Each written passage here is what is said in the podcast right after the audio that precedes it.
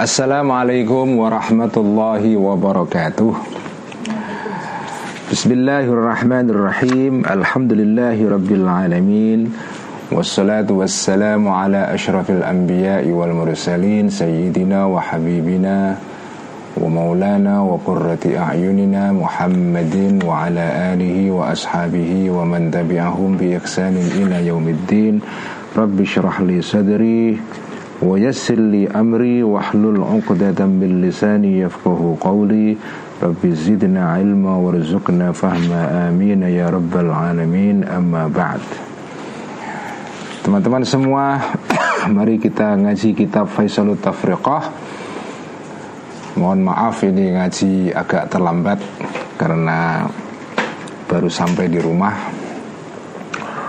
Dan ngaji malam ini agak tidak seperti biasa karena memakai uh, teknologi agak jadul. Karena operatornya lagi di Amerika yaitu Mas Billy. Uh, ternyata ada gangguan lagi di uh, sistem broadcastnya ya. Jadi ini kembali ke teknologi lama teknologi yang dikuasai dengan cukup baik oleh Mbak Admin ini. maaf ya maaf. Mari kita seperti biasa mulai ngaji ini dengan membaca Al-Fatihah dihadiahkan pertama kepada junjungan kita Nabi besar Muhammad Sallallahu Alaihi Wasallam kepada para istri-istrinya, keluarganya, para sahabat tabiin, tabiun tabiin dan juga kepada Sultanul Auliya Asy'abdul Qadir Al-Jilani wa Asyabil Hasan Asyadzili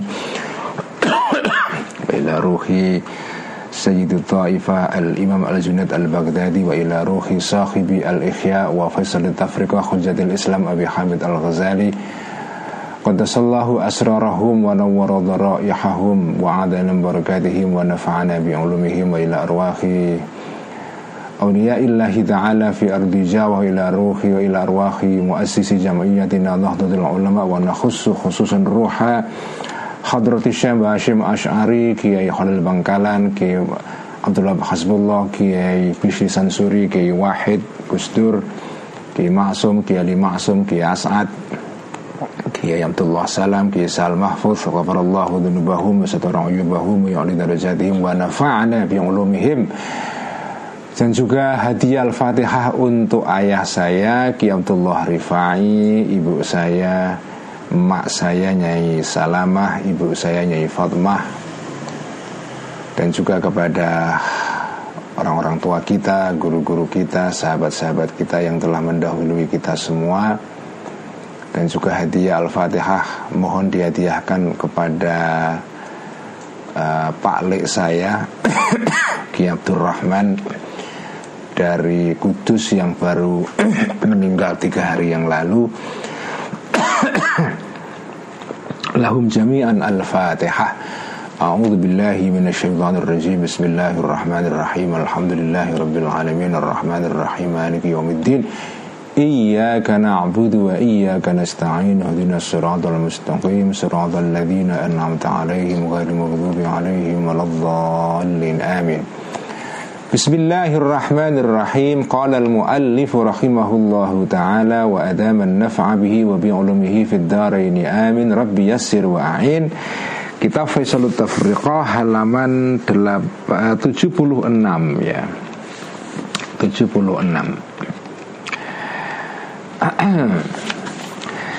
Faslun fi bayani hukmi ta'wili bi ghairi burhanin Faslun ay hadha faslun Ini adalah fasal Fi bayani hukmi ta'wili.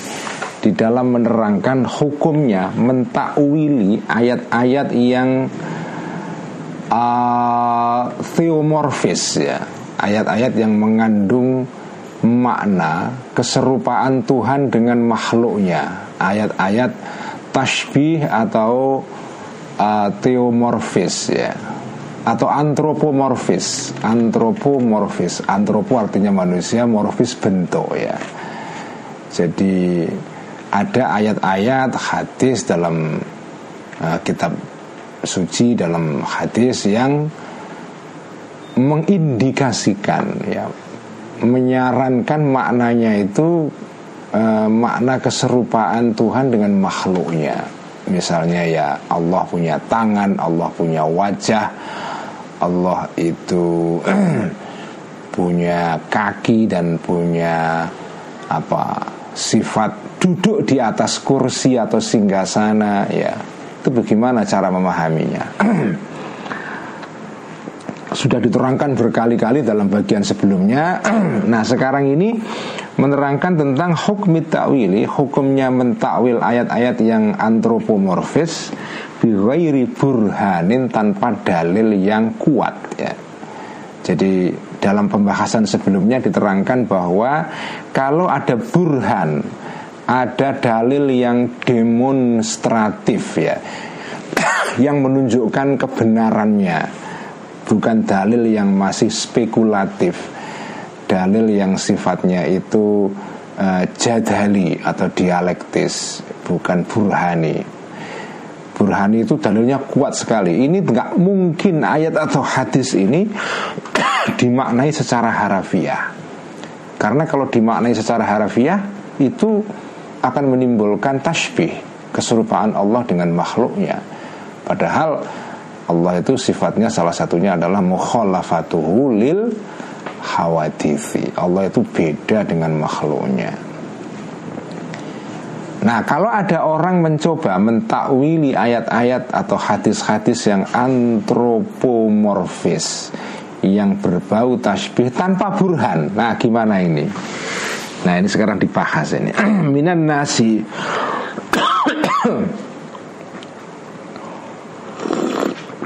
Ini batuk nggak hilang-hilang ini.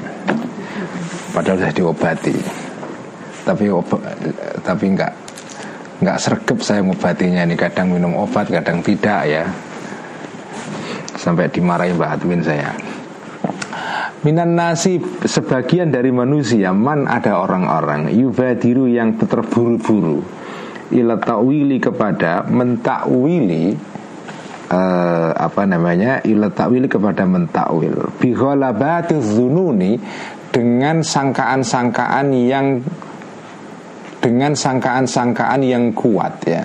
Jadi menurut dia sangkaan dia ya itu kuat bahwa ayat ini harus ditakwili. Itu namanya ghalabatul dzan.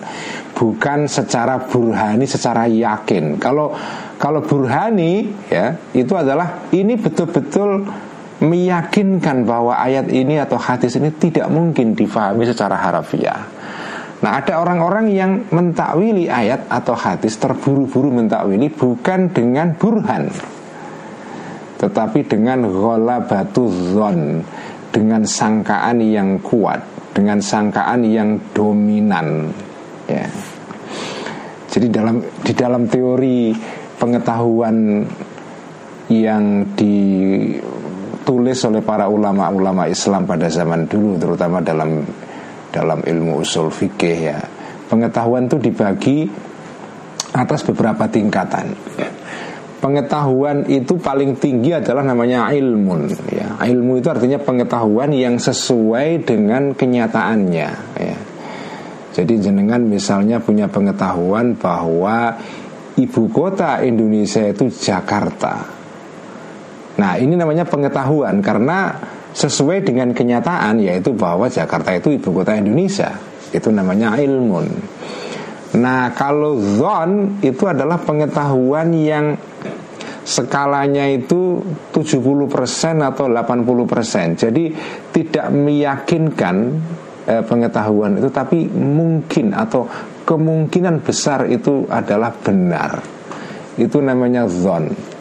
Jadi zon itu adalah kalau pengetahuan itu skalanya 10 Zon itu ya antara 60 sampai 90 Atau sampai di bawah 100 itu zon ya. Kalau dekat dengan 100 namanya batu zon. Zon yang kuat ya. Apa itu? Uh, strong gas ya. Sangkaan yang kuat sekali Nah kalau 50-50 ya eh, mungkin benar mungkin salah ya. Kan nggak yakin. Misalnya jangan mau pergi ke sebuah tempat, ini jalannya ke arah kiri apa kanan, nggak yakin sampean. Nah tapi tetapi keraguannya itu 50-50 Itu namanya syakun mamang atau ragu-ragu. Kalau persentasi pengetahuan itu di bawah 50% ya, itu namanya wahmun ya. Yaitu uh, pengetahuan yang lemah karena persentasenya di bawah 50%. Jadi yang paling paling rendah itu adalah wahmun. Ya paling rendah yang 0% ya jahlun. Tidak tahu sama sekali.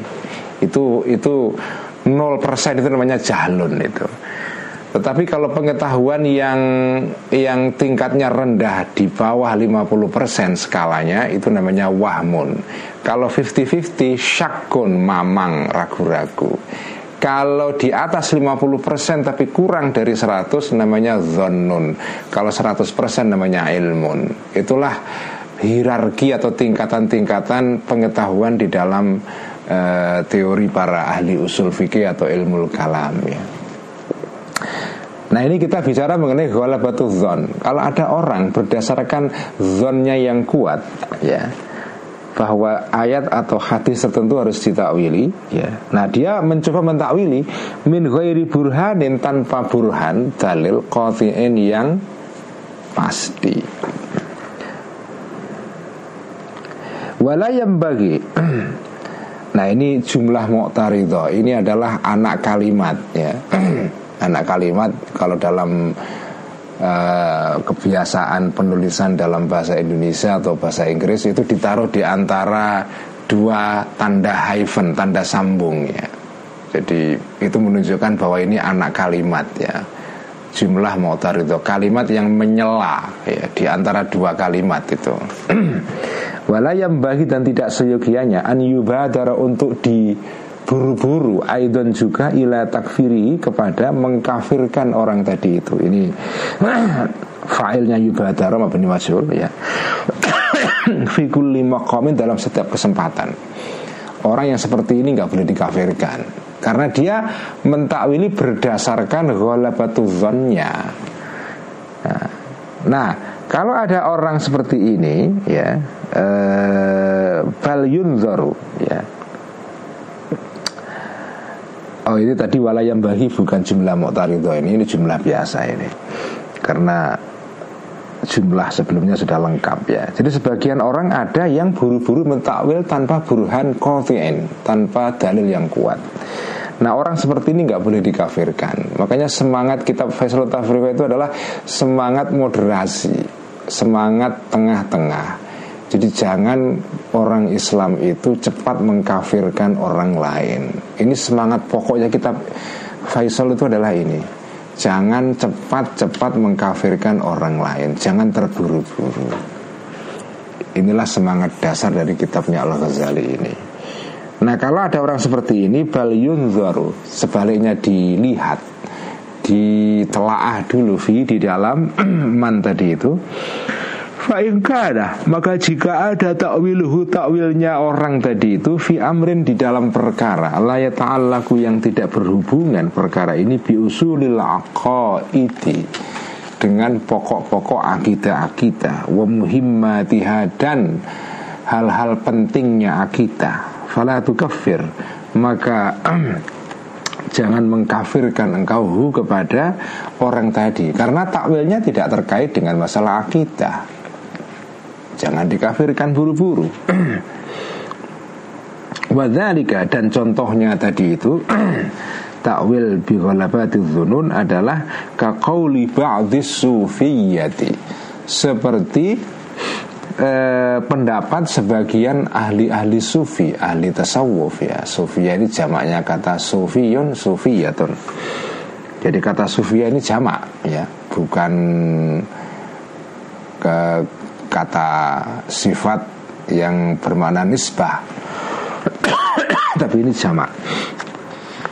Nah, ada seorang, ada beberapa ahli tasawuf berpendapat bahwa innal murada sesungguhnya yang dimaksudkan biru iatil khalili dengan melihatnya Nabi Ibrahim ya kan Nabi Ibrahim di dalam Al-Quran kan dikisahkan dia ini apa mengalami atau me, me, apa, menjalani proses di dalam beriman itu melalui berbagai tahap ya.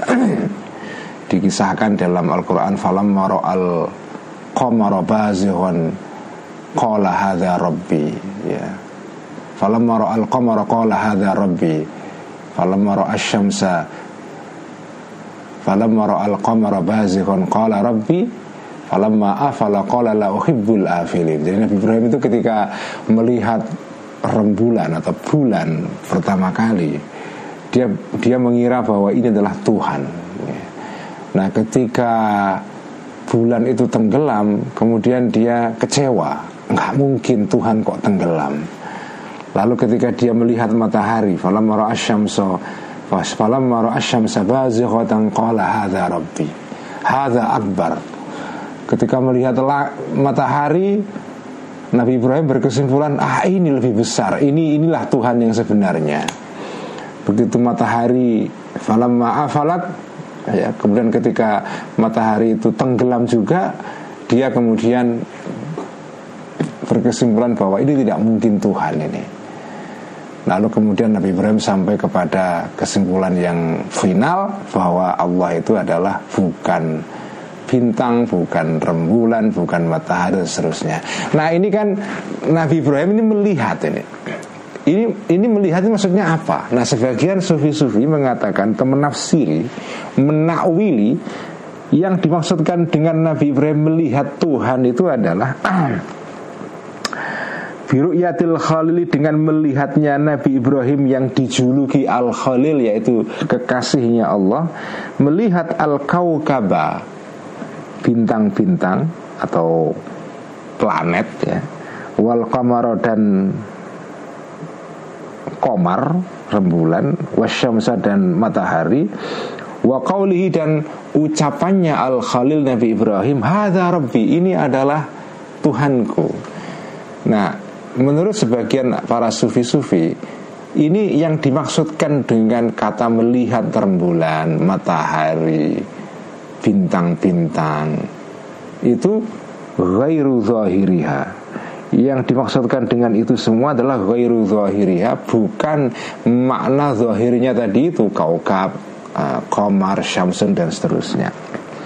Balhia sebaliknya yang dimaksud dengan tiga hal tadi itu kaukab, komar, asyamas adalah jawahiru adalah substansi-substansi nuroniyatun yang bersifat cahaya. Malakiyatun yang bersifat kemalaikatan yang bersifat angelik ya.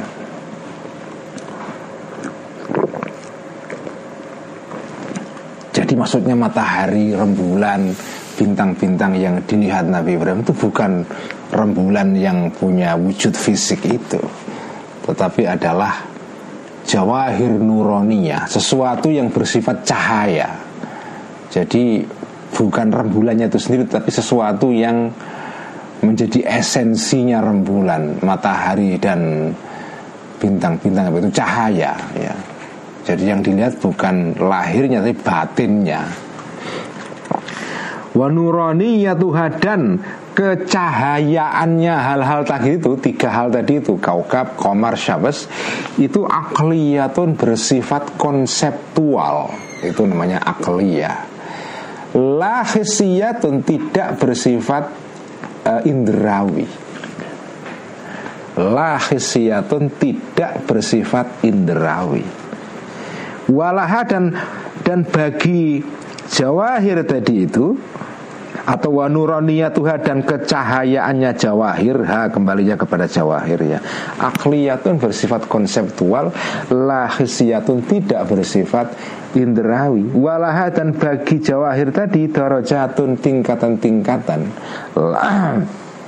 Level-level mutafawitatun yang ber beda-beda fil kamali di dalam kesempurnaannya. Nisbatuma yang relasi atau hubungannya sesuatu atau derajat bainaha di antara jawahir fitafawuti di dalam perbedaannya itu adalah nisbatul kaukabi mirip seperti hubungannya bintang wal kamari dan rembulan wasyamsi dan matahari Jadi ini ini tafsiran yang metaforis ini. Jadi ketika Nabi Ibrahim dikatakan dalam ayat tadi, kalau nggak salah di dalam surat Al-An'am ya, falamma janna alaihul lailu ra'a kawkaban qala hadza rabbi ya. Falamma afala qala la uhibbul afilin. nah, yang dimaksud dengan bintang-bintang dan seterusnya yang dilihat oleh Nabi Ibrahim itu bukan bintangnya sendiri, rembulannya sendiri, mataharinya sendiri, tetapi adalah jawahirnya, substansinya, esensinya, esensi matahari, esensi bukan esensi ya, jawahir itu artinya sesuatu yang ada wujudnya. Jawahir itu artinya misalnya kayak gelas, ini jauhar ini setiap sesuatu yang maujud itu ada dua elemen dalam dirinya. Ini sedikit keterangan merujuk kepada apa ya teorinya para ahli ilmu kalam atau teologi dalam Islam. Setiap sesuatu yang maujud itu punya dua elemen dalam dirinya. Pertama adalah jauhar, kedua adalah arot. Misalnya tasbih ini. Nah, tasbih ini jauhar. Nah, tetapi selain jauhar dia juga arot Arot itu artinya sesuatu yang menjadi sifatnya jauhar. Jadi setiap sesuatu itu ada jauharnya Ada substansinya. Ya ini jauhar ini. Nah jauhar ini itu punya sifat-sifat. Misalnya warnanya biru Ada apa nah apa ada apa namanya ini uh, namanya apa ini Mbak admin ya? Um, ada ya ada butir-butiran butiran tasbihnya ini ada bentuknya bulat dan seterusnya. Itulah itu sifat-sifat. Setiap arat itu punya sifat. Misalnya ballpoint ini ini jauhar. Tapi dia punya arat punya sesuatu yang mensifati jauhar yaitu apa dia warnanya hitam bentuknya panjang, lonjong uh, dan seterusnya. Jadi setiap sesuatu yang maujud di dunia ini itu punya dua elemen, jauhar, harot ya. Nah, kembali kepada keterangan dalam kitab Faisal ini. Ketika Nabi Ibrahim melihat uh, matahari, rembulan dan bintang-bintang ya, menurut sebagian tafsiran para sufi-sufi itu yang dimaksud bukan rembulannya, mataharinya, bukan bintang-bintang, tetapi sesuatu yang lain, jauhar yang lain. Jauhar berupa sesuatu yang bercahaya. Apa itu kita nggak tahu karena yang tahu Nabi Ibrahim. Cuma Nabi Ibrahim itu melihat sesuatu yang bercahaya, yang tingkat cahayanya itu berbeda-beda yang perbedaannya itu seperti perbedaan antara cahaya hmm, apa itu bintang dengan rembulan. Bintang itu kan cahayanya lemah ya. Rembulan itu cahayanya kuat. Matahari lebih kuat lagi. Dengan kata lain, yang dilihat Nabi Ibrahim itu sebetulnya adalah sebetulnya adalah apa ya?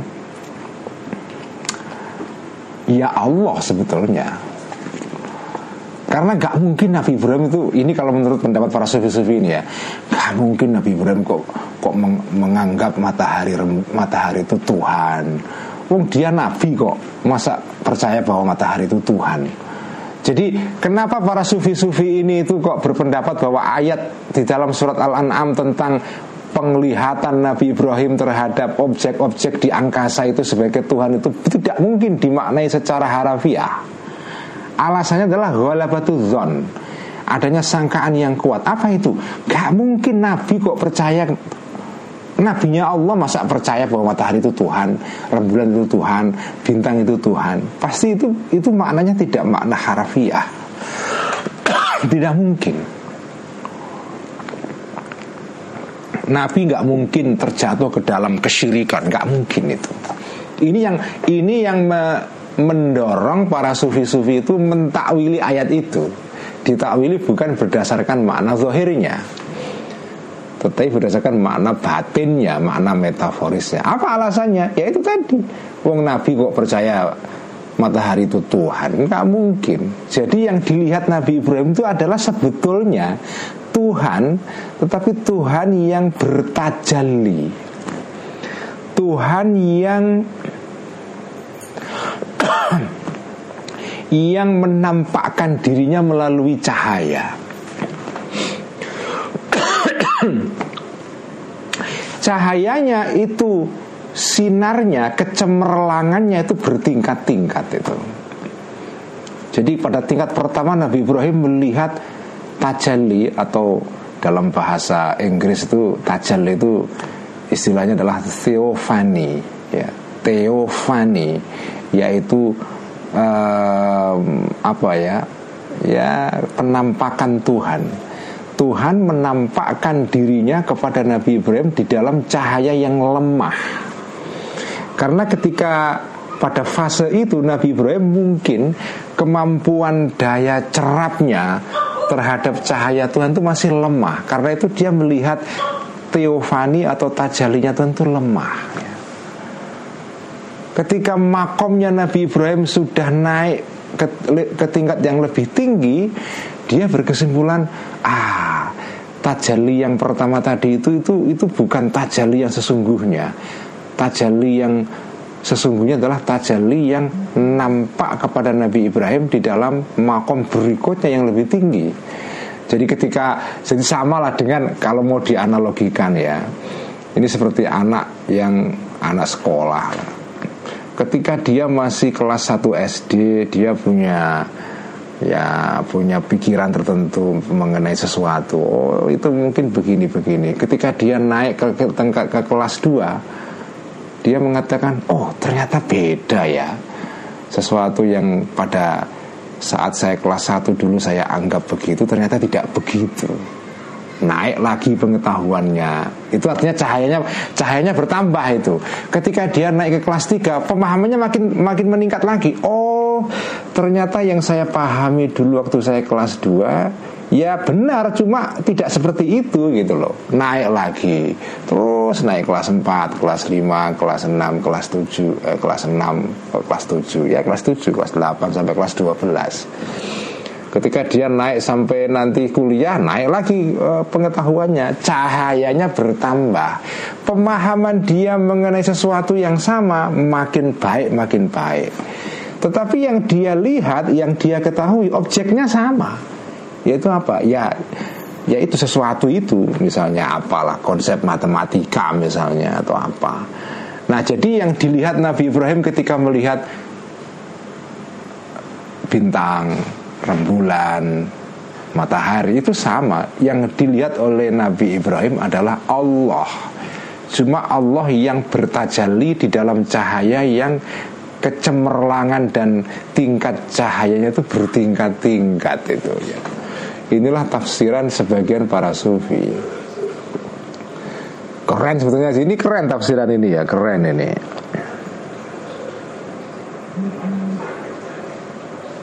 Nah, apa apa alasannya kok kok para sufi-sufi ini uh, berpendapat seperti ini? Wa yastadillu.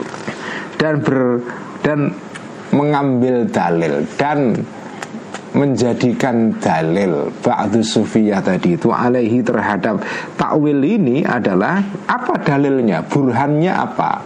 Ini bukan burhan tapi ghalabatu ya. Sangkaannya yang kuat apa? Bi annal khalila bahwa sesungguhnya Nabi Ibrahim Al-Khalil ajallu. Itu jauh min an kita jauh min an kita dari menekatkan Nabi Ibrahim ini fi jismin di dalam jisim sesuatu yang ada bentuk jasadnya tubuhnya fisiknya. Annahu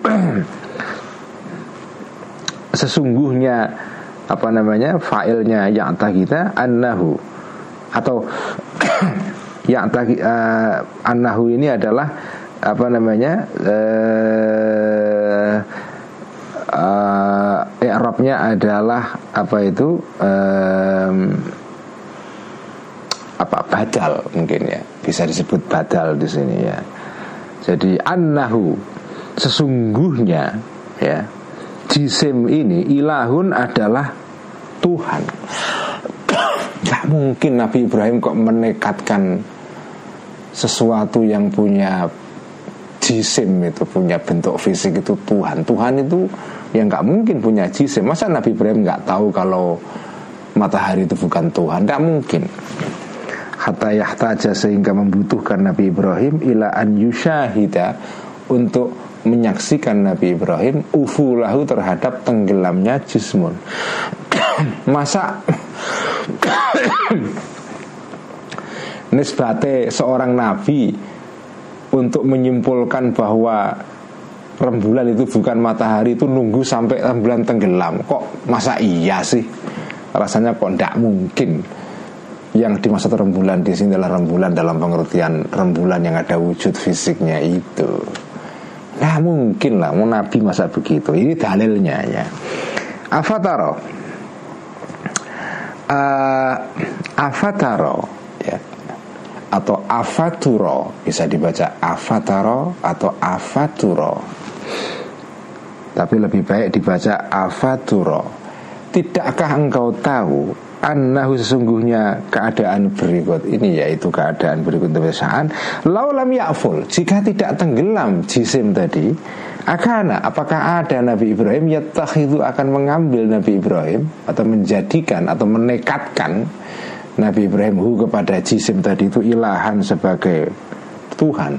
Seandainya misalnya ya, taruhlah matahari itu tidak pernah tenggelam sama sekali. Misalnya Nabi Ibrahim itu tinggal di sebuah daerah yang matahari nggak pernah tenggelam. Apakah lalu kesimpulannya dia akan menekatkan, meyakini matahari itu adalah Tuhan? Karena kalau kita membaca Al-Quran tadi itu kan ayatnya adalah ketika matahari tenggelam Nabi Ibrahim berkesimpulan itu bukan Tuhan. Lah kalau seandainya Nabi Ibrahim tinggal di negeri yang mataharinya nggak pernah tenggelam apakah terus Nabi Ibrahim akan mengatakan wah kalau begitu ini Tuhan beneran? Apa begitu? Ya. Apa begitu? Walam ya'rif dan tidak mengetahui Nabi Ibrahim istihalatal ilahiyati Kemustahilannya sifat ketuhanan ya. Uh, di dalam wujud yang punya punya jisim itu. Min haitsu kaunuhu. Ya. Dari segi adanya jisim tadi itu jisman adalah jisim muqaddaran yang punya ukuran.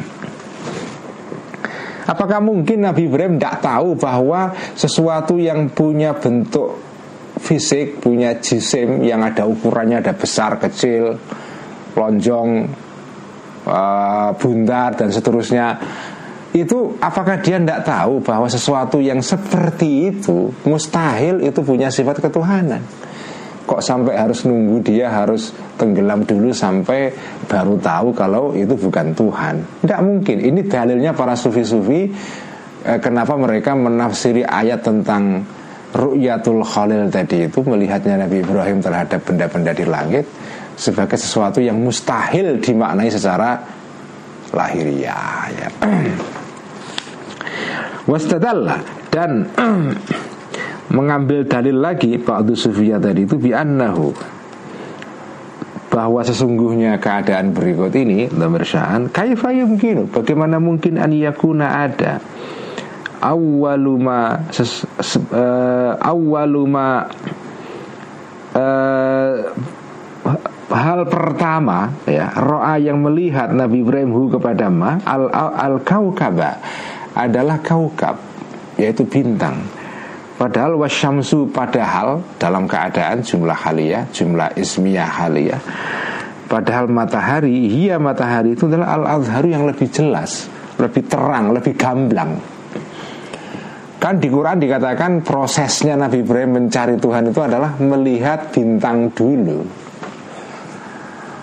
Kok bisa Nabi Ibrahim melihat bintang dulu padahal yang paling jelas kelihatan kan matahari? Kenapa kok mulai melihatnya itu bintang dulu gitu loh? Jadi nggak mungkin ayat ini dimaknai secara harafiah itu. Ini dalilnya para sufi-sufi itu ya. Wahiyah sementara matahari itu mestinya awaluma hal pertama yuro yang seharusnya dilihat ma itu Ini dalil kedua Wastadalla dan mengambil dalil lagi para Ba'du Sufiyah tadi itu Aidan juga bi Ta'ala. Bahwa sesungguhnya Allah Ta'ala Qala berfirman Allah Ta'ala Awalan pertama kali ya sebelum ayat tadi itu falamma janna alaihi lailu ra'akau kafan itu Allah berfirman wa kadzalika nuri Ibrahim malakutas samawati wal ard ya wa kadzalika dan begitulah. Ini marjeknya saya tidak tahu karena nggak baca ayat lengkapnya. Wa kadzalika dan begitulah. Nuri menampakkan aku Allah memberitahu Allah. Aku Allah maksudnya Ibrahim kepada Nabi Ibrahim malakutas samawati kerajaan langit-langit wal ardi dan bumi ya. Jadi di ayat sebelumnya sebelum ayat tentang perjalanan Nabi Ibrahim itu mencari Tuhan Allah berfirman ya bahwa Nabi Ibrahim itu diberikan pengetahuan ditunjukkan kerajaan langit dan bumi itu ayat sebelumnya Artinya apa? Lo kalau sudah ditunjukkan kerajaan langit dan bumi kok masih berkesimpulan matahari itu adalah Tuhan itu kan tidak mungkin. Thumma haka kemudian menceritakan Allah hadal qawla ucapan ini yaitu ucapan bahwa Nabi Ibrahim ber, berpendapat bintang itu Tuhan lalu dicabut pendapatnya pindah rembulan Tuhan lalu pindah lagi matahari itu Tuhan. Itu enggak. Kemudian Allah menceritakan itu. Fakaifa yumkinu maka bagaimana mungkin an yatawahama menyangka Nabi Ibrahim zalika tadi itu bahwa menyangka bahwa benda-benda tadi itu adalah Tuhan. Ba'da kasfil malakuti. Setelah tersingkapnya atau disingkapkannya kerajaan langit dan bumi lahu bagi Nabi Ibrahim al-Khalil.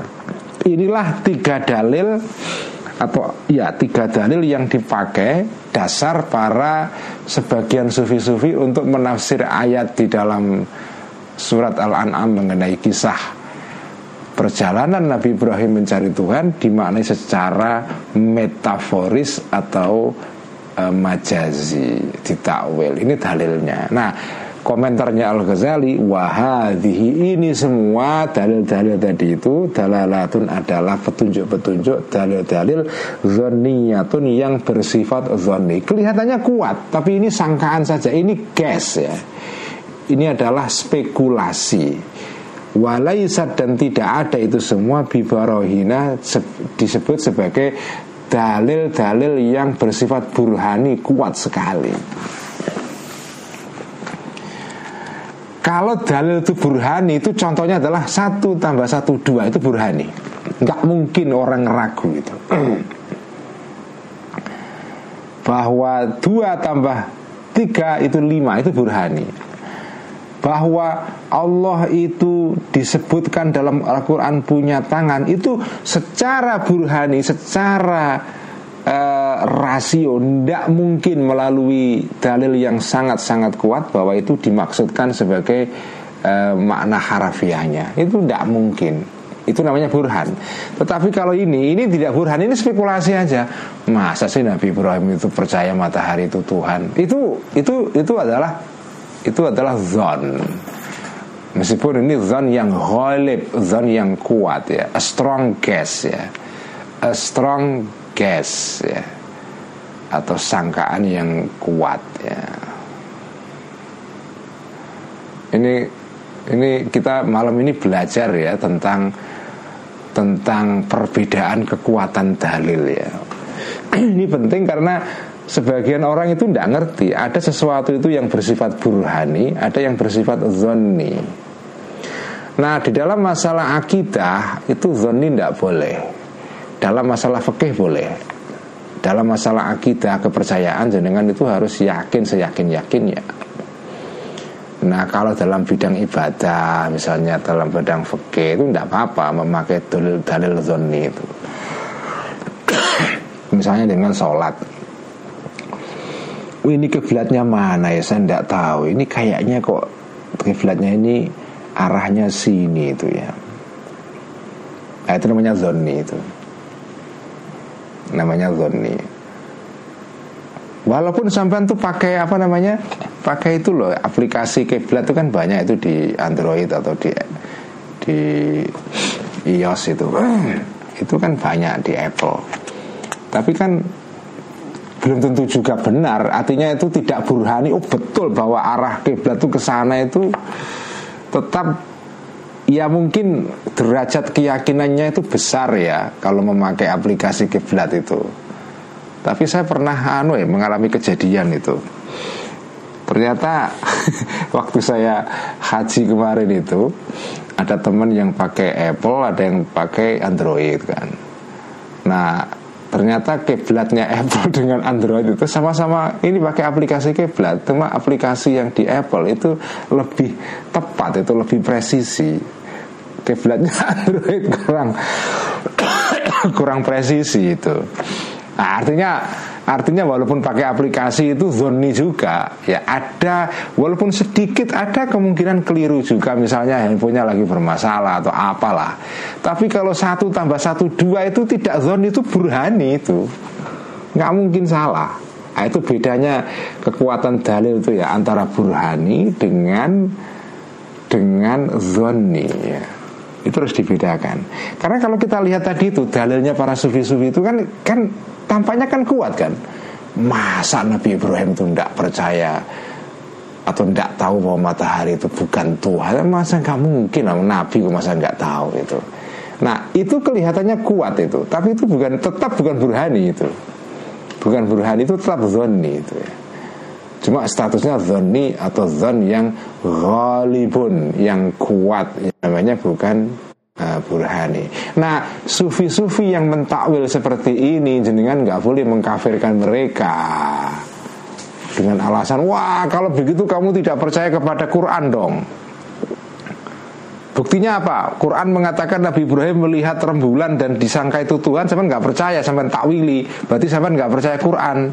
Sementara definisi iman itu adalah percaya kepada segala yang dikatakan, diajarkan, disampaikan oleh kanji Nabi. Nabi menyampaikan bahwa Nabi Ibrahim melihat rembulan. Sampai mentakwili itu Berarti nggak percaya kepada kanjeng Nabi. Sampai kufur itu kafir. Nah itu nggak boleh itu seperti itu. Bagaimanapun kita tetap memberikan apa ya Dalam bahasa Inggris disebut dengan benefit of doubt ya. Ya mungkin benar sufi-sufi ini Mungkin ya. Jadi benefit of doubt ya kok uh, apa namanya uh, manfaat dari keraguan. Ya. jadi jenengan ragu oh jangan-jangan benar juga mereka. Itu namanya benefit of doubt. Karena mereka memberikan para sufi-sufi ini benefit of doubt ya. Uh, manfaat keraguan jadi sebenarnya nggak mengkafirkan mereka. Nah inilah, ini bagusnya kita Faisal ini. Jadi pelajaran yang bisa kita petik malam ini dari kita Faisal Tafriqah pada pembahasan ini adalah bahwa jangan buru-buru mengkafirkan orang yang mentakwil ayat di dalam Al-Quran atau hadis dengan menggunakan ghalabatul zon. Sekian ngaji Faisal malam ini. Semoga kita dapat mengamalkan ini ya. Semoga Semoga kebiasaan mudah mengkafirkan pelan-pelan menghilang atau berkurang di kalangan umat Islam ini. Karena sekarang ini kita menyaksikan era takfiri ya. Banyak orang-orang suka mengkafirkan sedikit-sedikit kafir sedikit-sedikit kafir gitu ya. Semoga pelan-pelan berkurang lah ya. Nah, ini manfaat kita Faisal di sini nih ya. Mari kita tutup seperti biasa dengan salawat bil qulub اللهم صل على سيدنا محمد طب القلوب ودوائها وعافية الأبدان وشفائها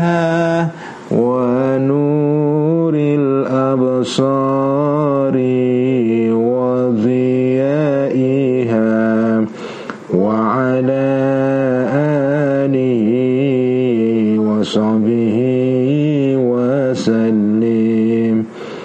اللهم صل على سيدنا محمد طب القلوب.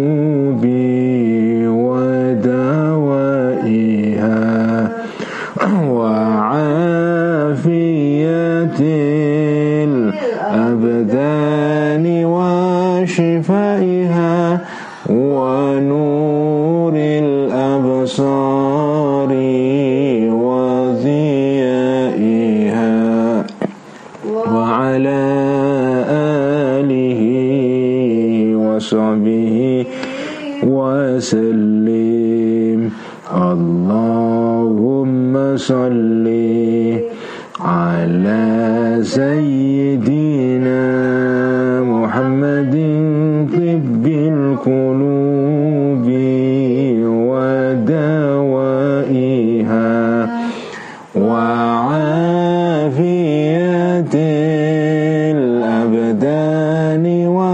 وشفائها ونور الأبصار